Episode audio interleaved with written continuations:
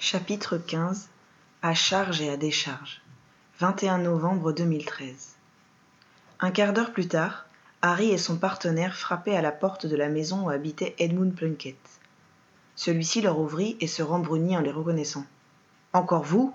Qu'est-ce que vous voulez encore ?»« Vous posez quelques questions, » répondit calmement Harry. « Et si je ne veux pas y répondre ? » ?»« On vous les posera au ministère dans nos locaux, » indiqua sèchement le commandant des Aurores. Edmund soupira en se passant la main dans les cheveux. « D'accord, mais je vous assure que vous perdez votre temps. Je ne sais pas comment mon frère a absorbé cette potion, et ce n'est pas en me posant des questions que vous le découvrirez. »« C'est ce qu'on verra, » rétorqua Welby Love en avançant, obligeant Edmund à lui céder le passage. La maison du frère de la victime était nettement moins imposante que le manoir de son oncle, mais meublée avec goût. À première vue, le standing de l'habitation était compatible avec les fonctions qu'il occupait dans la compagnie familiale. Edmund avait aménagé un salon-bureau au rez-de-chaussée, où il guida ses visiteurs. En s'asseyant, Harry jeta un œil sur les papiers qui jonchaient la table de travail. Il y reconnut l'écriture du parchemin que Marvin leur avait confié. Il sortit de son aumônière la pièce à conviction entourée d'un charme protecteur et la posa devant Edmund Plunkett. Il vit celui-ci écarquiller les yeux avant de devenir blême. « Reconnaissez-vous cette lettre ?» s'enquit Harry. « Où l'avez-vous trouvée ?» demanda l'autre en retour. « Reconnaissez-vous l'avoir écrite ?» insista l'Aurore. Edmund resta quelques secondes sans réaction avant d'admettre d'une voix blanche. « Oui, c'est moi. » Très vite, il redemanda. « Où l'avez-vous trouvée ?»« Monsieur Plunkett, réalisez-vous que vous nous avez menti à propos de notre belle-sœur et que cela vous met dans une situation très délicate ?» demanda Harry sans répondre à la question. « Mais bon sang, cela n'a rien à voir avec ce que vous cherchez. Je n'avais pas à vous raconter ça. » « Je pense que vous n'avez plus le choix maintenant. Il va falloir que vous nous racontiez ça, et tâchez de ne plus mentir. » Leur suspect jeta un regard désespéré sur le parchemin et soupira. « Ce n'est pas ce que vous croyez. Je n'ai jamais donné cette lettre à Nell. Je l'ai écrite un soir où j'avais trop bu, et je ne l'ai pas retrouvée. Du coup, je pensais l'avoir brûlée. Je... je n'ai plus de souvenir très clair de cette soirée. C'était juste avant son mariage avec Gerald, et j'avais encore un problème avec cette idée. » « Dans ce courrier, vous dites que vous l'aimez comme un fou et que vous ferez tout pour qu'elle soit à vous un jour, » releva Welby Love d'impitoyable. « N'est-ce pas ce que vous avez fait ? Et il n'y a plus d'obstacle entre elle et vous maintenant. »« C'est dément ! Je vous dis que j'étais ivre quand j'ai écrit ça. Et puis ça fait presque un an maintenant. Si j'avais voulu éliminer mon frère, pourquoi aurais-je attendu aussi longtemps ?»« La lettre n'est pas datée, » fit remarquer Harry. « Vous l'avez peut-être écrite la semaine dernière. »« Je... » Edmund relut sa missive et soupira.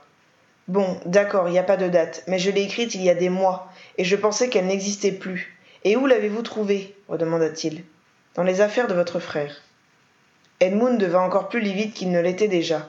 Ses yeux papillonnèrent et Harry crut qu'il allait défaillir. Il se rattrapa d'ailleurs au bord de son bureau, assommé par cette nouvelle. « Oh non !» souffla-t-il. « Je n'ai pas fait ça !»« Vous n'avez pas fait quoi ?» s'enquit Harry d'une voix douce.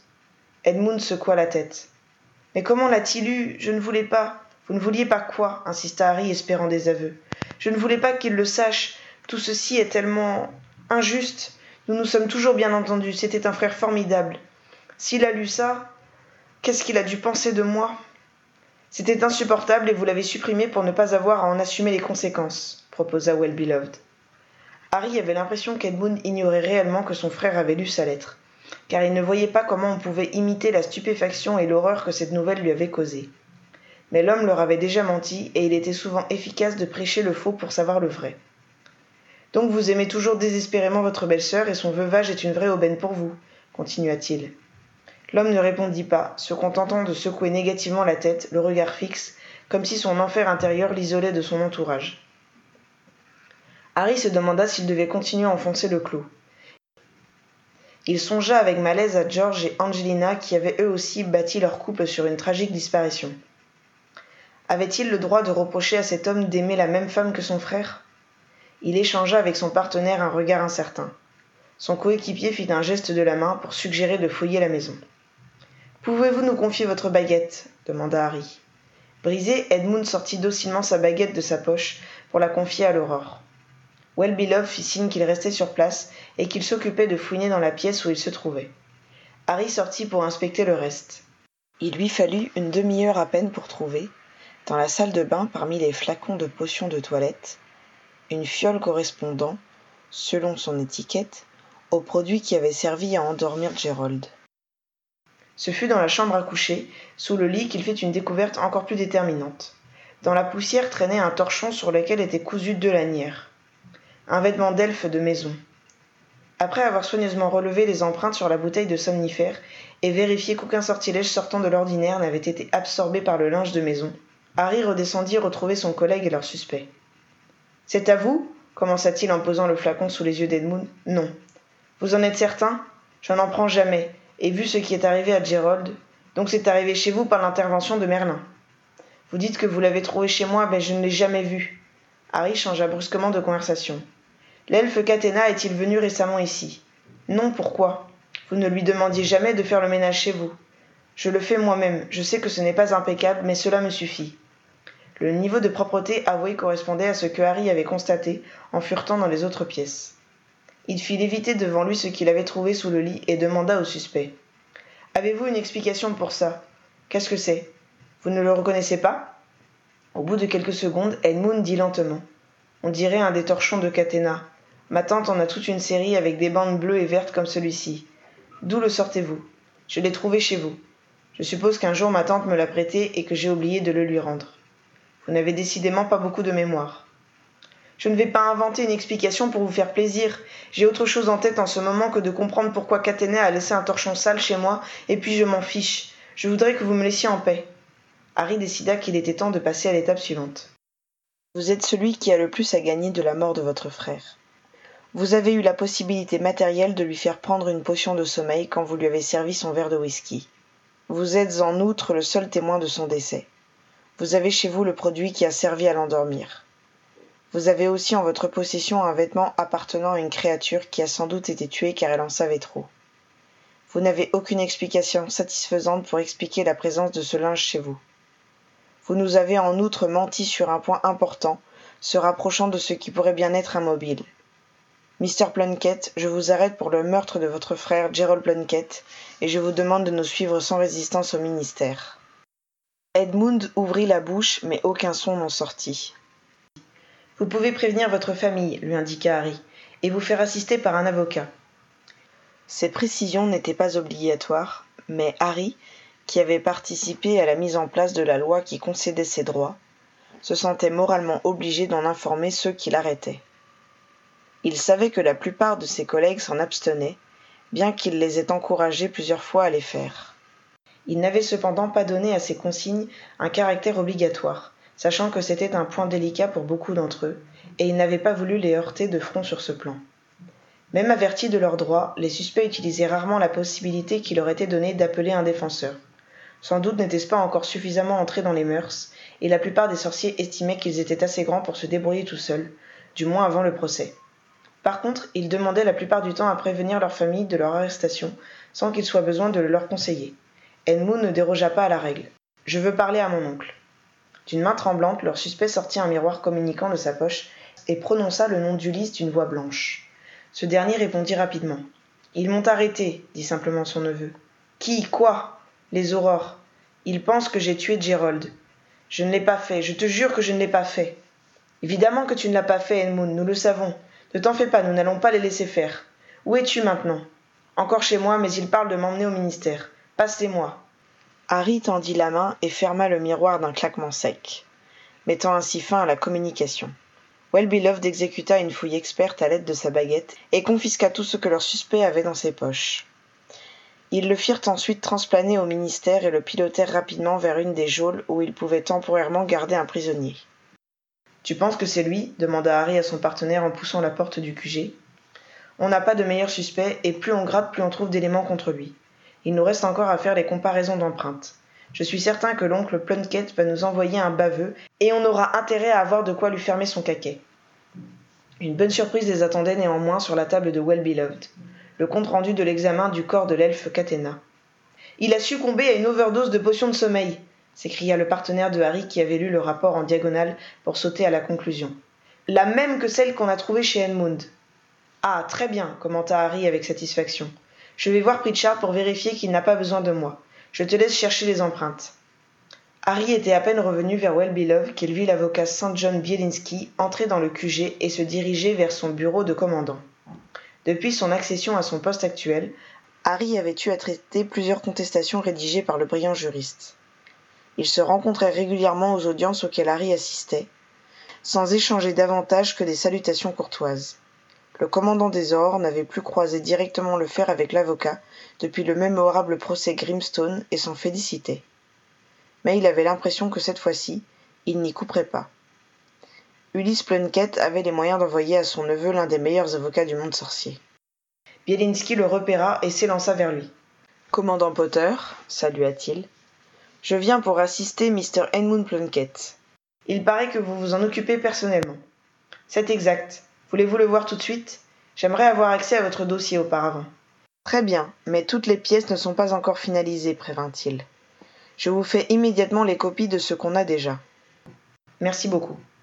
Après un hochement de la tête en direction de Welby Love, Bielinski alla s'installer à la table qu'ils avaient installée dans un coin de la pièce à usage des avocats venant consulter les pièces. De son côté, Harry s'activa avec sa baguette pour dédoubler les documents principaux du dossier, terminant par le compte-rendu de Sainte-Mangouste concernant Catena. Il alla ensuite le porter à l'avocat qui avait sorti une plume pour prendre des notes. De retour auprès de son partenaire, il lui demanda où il en était. « J'ai analysé les empreintes du flacon de potion. Il y en a un paquet, ce qui est souvent le cas vu que le préparateur et le vendeur l'ont manipulé. Aucune n'est identifiable. Le torchon ? Rien trouvé d'intéressant dessus. Au pli et à l'état général, j'ai l'impression qu'il était propre, plié et repassé, puis roulé en boule et jeté à terre. Il y a de la poussière dessus, mais pas comme si l'elfe l'avait porté en faisant un travail salissant, plutôt comme si on l'avait posé sur un endroit poussiéreux. » Harry fit la grimace. Pour l'examen des tissus, la recherche magique piétinait et était loin d'atteindre les résultats que les moldus obtenaient avec leur microscope surpuissant. Il se demanda s'il ne pourrait pas le faire analyser par les moldus en passant par l'intermédiaire d'Audrey, l'épouse de Percy. Une procédure le permettait, mais une demande devait être déposée auprès du Majen Mago. Étant donné que l'objet devait porter des traces de l'elfe, créature inconnue et qu'il devait le rester hors du monde sorcier, il était peu probable qu'il obtienne l'autorisation. S'il passait outre, la preuve ne pourrait pas être retenue par le tribunal. Peu après, Bielinski revint vers eux. « J'aimerais voir mon client, » indiqua-t-il. Harry se leva pour l'amener dans la section d'incarcération provisoire que les Aurores partageaient avec le service de la police magique. En chemin, l'avocat demanda. « Des regrets à propos de notre dernière conversation, Monsieur Potter ?» Harry songea à ce bref échange dans un café, durant lequel Bielinski avait su le convaincre de l'importance du rôle de la défense dans un procès, et aux encouragements qu'il lui avait donnés ce jour-là, sans imaginer que cela déboucherait sur une réforme aussi profonde du système judiciaire. « Ça dépend des jours, » répondit-il avec franchise. Ils échangèrent un regard mi-complice, mi-ironique, avant de se sourire. Ils restaient adversaires, mais ils avaient en commun une action dont ils étaient fiers tous les deux. Arrivé à destination, Harry abandonna l'avocat entre les mains du gardien, laissant celui-ci procéder à la fouille réglementaire du visiteur et mettre sa baguette de côté. Quand il revint en Q G, Pritchard lui fit signe qu'il avait besoin de lui. Une heure plus tard, Bielinski frappait à la porte du bureau de Harry, où ce dernier finissait de trancher les derniers points que son adjoint lui avait soumis. « Pouvons-nous discuter du dossier ?» le pria l'avocat. Harry donna encore une instruction, puis revint dans la grande pièce pour s'installer avec Welby Love et Bielinski à la table où l'avocat avait auparavant étudié les pièces qu'on lui avait transmises. « Avez-vous l'intention de demander l'incarcération immédiate de mon client ?» demanda l'avocat. « Oui, le risque de fuite est trop important, » répondit Harry, « sans compter qu'il a tué deux personnes et pourrait récidiver. »« Je n'ai rien vu qu'il accuse formellement d'avoir attenté à la vie de son frère, » opposa Bielinski. « Alors pourquoi nous aurait-il menti sur ce qu'il avait révélé à sa belle-sœur » répliqua Welby Love. « À propos de ses sentiments, c'est personnel et il estime que cela n'a aucun rapport avec l'affaire. »« Mister Bielinski, » intervint Harry. « Vous avez lu les conclusions de Sainte-Mangouste à propos de la mort de la victime. » La potion de sommeil qu'il a terrassée a été absorbée dans les deux heures qui ont précédé le départ des deux frères pour leur petite balade, c'est-à-dire pendant le repas. C'est forcément un membre de cette famille qui a fait le coup. Tout renseignement pouvant nous éclairer sur les rapports entre la victime et cette famille est au cœur de l'enquête. Pas si la victime a volontairement ou accidentellement pris cette potion. Le suicide ou l'absorption accidentelle était une possibilité avant la mort de l'elfe. Ce n'est plus le cas maintenant. Avez-vous envisagé que l'elfe aurait pu lui-même mettre fin à ses jours ? Par remords, par exemple. Il a pu faire prendre le somnifère volontairement ou par accident à Gerald Plunkett et n'a pas supporté cette idée. Vous savez très bien que les elfes ne se suicident pas, sauf sur ordre de leur maître, ce qui constitue aujourd'hui une sorte de meurtre. Un elfe qui s'estime en faute a tendance à se punir en se faisant souffrir. Or, cette créature ne porte sur son corps aucun signe de violence. Vous avez lu le même rapport que moi. En outre, le fait que je n'ai pas retrouvé de flacon de potion de sommeil près de lui indique que quelqu'un d'autre est intervenu. Les pistes qui vous mènent à Edmund Plunkett sont minces, voire inexistantes, réaffirma l'avocat. À part le béguin pour sa belle-sœur, votre dossier est vide. Vous avez lu la lettre qu'il lui a adressée, rétorqua Harry. Ce n'est pas un béguin, c'est une passion profonde qui, selon ce qu'il nous a lui-même expliqué, date de près de deux ans. Ensuite, il possède un flacon de la bonne potion. Comme la moitié de la population sorcière, il n'y a même pas ses empreintes dessus. Et il refuse de nous dire quand il l'a acheté. Il ne refuse rien, il ne l'a pas fait. Il a en outre été trouvé en possession d'un vêtement de l'elfe si commodément réduit au silence. C'est un torchon qui peut avoir d'autres utilités. Sauf qu'il était dissimulé à un endroit où on ne range pas habituellement les torchons, et qu'il a des lanières qui indiquent son usage. Ce n'est pas au dossier. Vous savez bien qu'à ce stade de l'enquête, il est important de garder certains détails pour nous. Bielinski connaissait les règles du jeu et n'insista pas. Il savait qu'il aurait tous les éléments avant le procès. C'était la condition pour qu'il soit opposé à l'accusé. Quoi qu'il en soit, dans l'hypothèse où il aurait empoisonné ce pauvre elfe, pourquoi aurait-il gardé un torchon qui l'incrimine ? Demanda-t-il. Je n'ai pas lu que la créature ait été retrouvée dénudée. Ce tissu se trouve peut-être chez mon client depuis des mois. Harry haussa les épaules. Désir de prendre un trophée, action sous l'effet de la panique. Que sais-je ? Vous n'ignorez pas que les meurtriers créent bien souvent eux-mêmes les preuves qui les désignent. Il arrive aussi régulièrement qu'on crée de toutes pièces des preuves pour détourner les soupçons du véritable coupable. Mon client ne se souvient pas avoir acheté ce flacon de potion, et vous n'avez pas ses empreintes dessus. Pas plus qu'il ne sait pas comment il a récupéré le torchon de l'elfe. Si quelqu'un avait voulu l'incriminer, il ne s'y serait pas pris autrement. Sauf que c'est la lettre qui nous a mis sur la piste, et qu'il ne nie pas l'avoir écrite. Et puis, qui aurait eu accès à chez lui ? On n'y entre quand même pas comme dans un moulin. Il m'a dit que sa cheminée était débloquée pour son frère et son cousin, répondit l'avocat. Son cousin, celui qui leur avait parlé le premier des sentiments d'Edmund pour Nell et donné la lettre qui avait concentré les soupçons sur lui, réalisa Harry. Il se tourna vers Welby Love qui avait l'air troublé lui aussi. Il faudrait qu'on pose quelques questions à son cousin, consentit Harry. Mais il me semble prématuré de permettre à Edmund de rentrer chez lui. Si jamais il est victime d'une machination, comme vous avez l'air de le croire, il peut aussi être le prochain à succomber d'un sommeil fatal. Vous pouvez le mettre en garde, suggéra l'avocat. Voici ce que je vous propose, tenta Harry. Vous nous laissez les vingt-quatre heures durant lesquelles nous avons de toute manière le droit de le garder, sans interférer ni communiquer ce que vous savez aux autres membres de la famille. De notre côté, nous nous engageons à ne pas demander son maintien en détention auprès du juge si nous ne trouvons pas d'autres éléments contre lui. Sans éléments supplémentaires, la maison de justice vous le refusera, affirma Bielinski. Ça, vous ne pouvez pas en être certain. Le torchon de l'elfe dissimulé chez lui est très incriminant. Par ailleurs, s'il est innocent, il a tout intérêt à ce que le vrai coupable pense avoir réussi son coup en constatant que nous le gardons. Allez-vous vraiment enquêter à décharge ? S'enquit l'avocat. À charge et à décharge, précisa Harry. Comme toujours. Je dois parler à mon client avant de vous donner ma réponse. Oui, je comprends. Harry attira un morceau de papier et signa une nouvelle autorisation de visite. Son interlocuteur s'en saisit et repartit vers la sortie. « Alors ?» demanda Harry à Welby Love. « Tu penses que ça peut être un coup monté ?»« Justement, comme tu étais occupé, je n'ai pas eu l'occasion de t'en parler. Mais il y a un élément bizarre. Je n'ai pas trouvé d'empreinte des doigts de Gerald sur la lettre d'Edmund. »« Tu en es certain ?»« Oui, il y a trois séries de paluches, dont celle de Marvin et Edmund.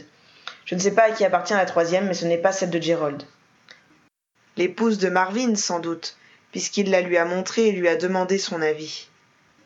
Il faut s'en assurer. Réinterroger tout le monde aussi, et vérifier qu'il n'y a pas de potion de sommeil qui traîne dans les pharmacies familiales.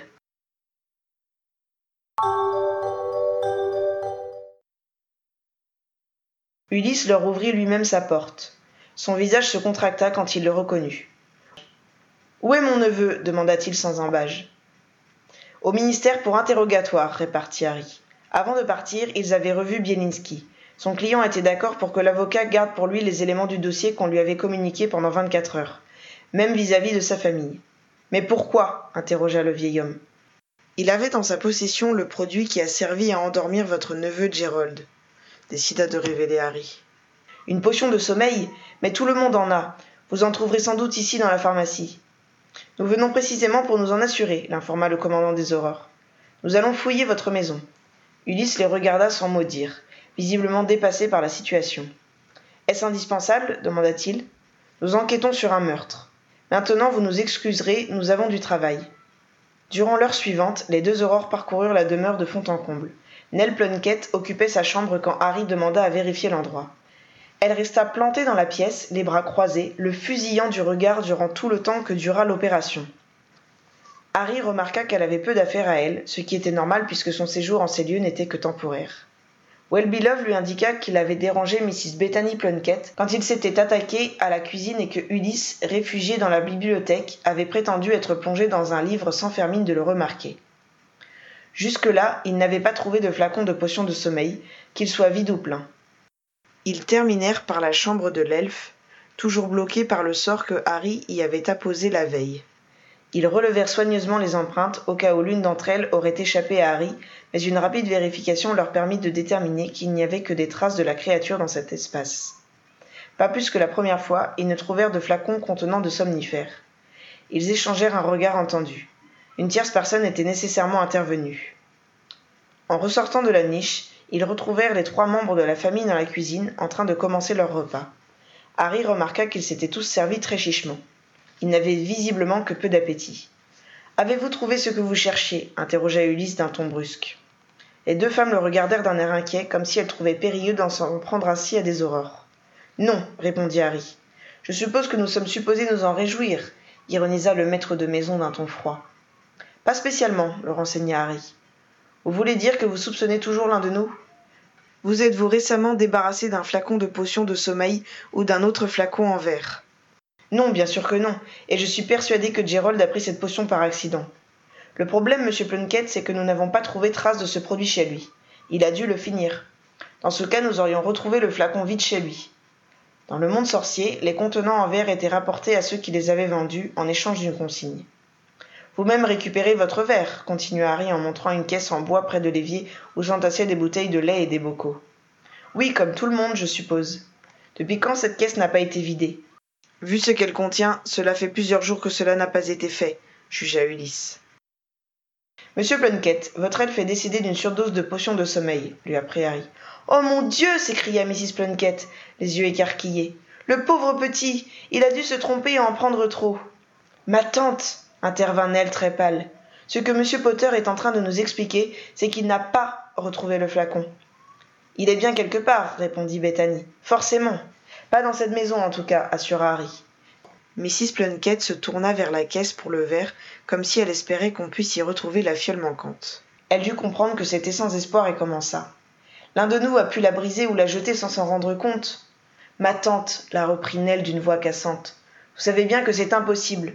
Cela fait trois jours que les aurores nous tannent avec cette potion et... » Elle s'interrompit brusquement, le regard dans le vide. « Ils ont raison depuis le début, » reprit-elle d'une voix sans timbre. « Ce n'est pas un accident. Sinon, nous aurions retrouvé le flacon à la maison ou sur lui. »« Quelqu'un a tué Gerald !»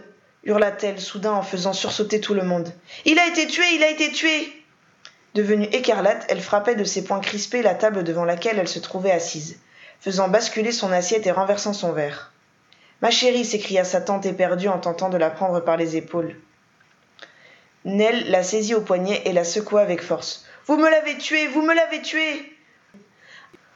Comprenant qu'elle faisait une crise de nerfs, Harry sortit sa baguette et lança sur la malheureuse un impedimenta pour permettre à Welby Love et Ulysse, qui s'étaient précipités, de l'immobiliser et délivrer missus Plunkett de la poigne de sa nièce. Très vite, la veuve se laissa aller en avant et se mit à pleurer en longs sanglots rauques. Sans rancune, sa tante la prit dans ses bras et la berça doucement en murmurant des mots tendres. Ulysse les contempla un long moment, le souffle court, les mains tremblantes. Harry attendit patiemment qu'ils se souviennent de leur présence, les observant, tentant de ne pas manquer un indice. Finalement, mister Plunkett se laissa tomber pesamment sur sa chaise. « Vous m'avez dit, fit-il comme s'il avait du mal à s'exprimer, que vous avez trouvé un flacon de potion chez mon neveu Edmund. »« C'est exact, je ne peux pas croire cela. »« mister Plunkett, si vous veniez à disparaître, qui hériterait de vos biens ? » Vous pensez que c'est moi qui ai été visé ? Demanda-t-il d'une voix incertaine. Ou bien que vous êtes le prochain sur la liste, répondit Harry en attrapant une chaise et se mettant au niveau de son interlocuteur. C'est un cauchemar, espéra Ulysse avec ferveur. C'est un moment difficile, convint Harry. L'homme se secoua et fit un effort pour répondre à la question posée. J'ai fait un testament. Mon épouse héritera de la maison ainsi que d'une somme d'argent suffisante pour la mettre à l'abri du besoin jusqu'à la fin de sa vie. L'entreprise et le reste de ma fortune seront divisés en parties égales entre mes trois neveux. Seul votre neveu Edmund travaille avec vous, c'est bien ça ? Oui, Gerald a voulu devenir médicomage, et Marvin ne court pas après les responsabilités. Il se contente de gérer l'épicerie qu'il possède avec sa mère. Une fois ma succession réglée, il y a assez de galions pour que si l'un d'eux veut se dégager de la société, les autres puissent racheter sa part. Je leur ai demandé de ne prendre aucune décision hâtive pour ne pas mettre l'assise financière de l'entreprise en péril, et cela n'a pas semblé leur poser un problème particulier. Quand avez-vous pris ces dispositions ? Il y a deux ans, quand j'ai eu un ennui de santé et que j'ai réalisé que je n'étais pas immortel. Il ne m'était pas venu à l'idée que je ne serais pas le premier à partir, soupira-t-il avec tristesse. À ses côtés, Nell s'était arrêtée de pleurer. Elle fermait désespérément les yeux, comme pour éloigner d'elle la réalité. Harry retint de justesse son conseil machinal de lui faire prendre une potion de sommeil pour qu'elle puisse récupérer de ses émotions. « Monsieur Potter, pensez-vous vraiment que c'est Edmund qui a fait ça ?» reprit Ulysse. Certains éléments laissent à penser qu'il peut nous apporter des réponses qui nous feraient avancer vers la vérité, répondit précautionneusement Harry. « Ça veut dire que vous n'en êtes pas certain ?» traduisit mister Plunkett. Harry ne releva pas. « Je ne peux pas croire qu'Edmund ait pu faire une chose pareille, » insista Ulysse. « mister Plunkett, si on considère que le coupable est vraisemblablement une des personnes qui étaient à votre table dimanche dernier, qui pensez-vous capable de faire une chose pareille ? » Vous imaginez vraiment que je vais accuser quelqu'un de ma famille ? Si vous avez remarqué un élément qui puisse me mettre sur la voie, j'espère simplement que vous me le transmettrez. Ne comptez pas sur moi pour vous aider à mettre l'un des miens en prison. Je vous rappelle que cette personne a tué votre neveu et qu'il est probable que vous soyez très haut sur la liste des prochaines victimes potentielles. C'est mon affaire. Réfléchissez-y. Une dernière question. Votre nièce par alliance fait-elle encore partie des héritiers malgré le prédécès de son mari ? Ulysse Plunkett ferma les yeux, refusant de parler. Harry se leva et annonça. « Je vais demander à un de mes aurores de rester avec vous cette nuit. »« Sommes-nous assignés à résidence ?» demanda Ulysse. « Je pensais plutôt vous protéger, » révéla doucement Harry. « Et je vous déconseille de manger ou boire quoi que ce soit qui n'ait pas été vérifié par eux avant. » Il sortit son miroir pour joindre Pritchard et lui demanda de donner les directives requises. Son adjoint lui demanda s'il allait repasser prochainement au bureau. « Non, nous avons encore une visite à faire, » lui indiqua Harry.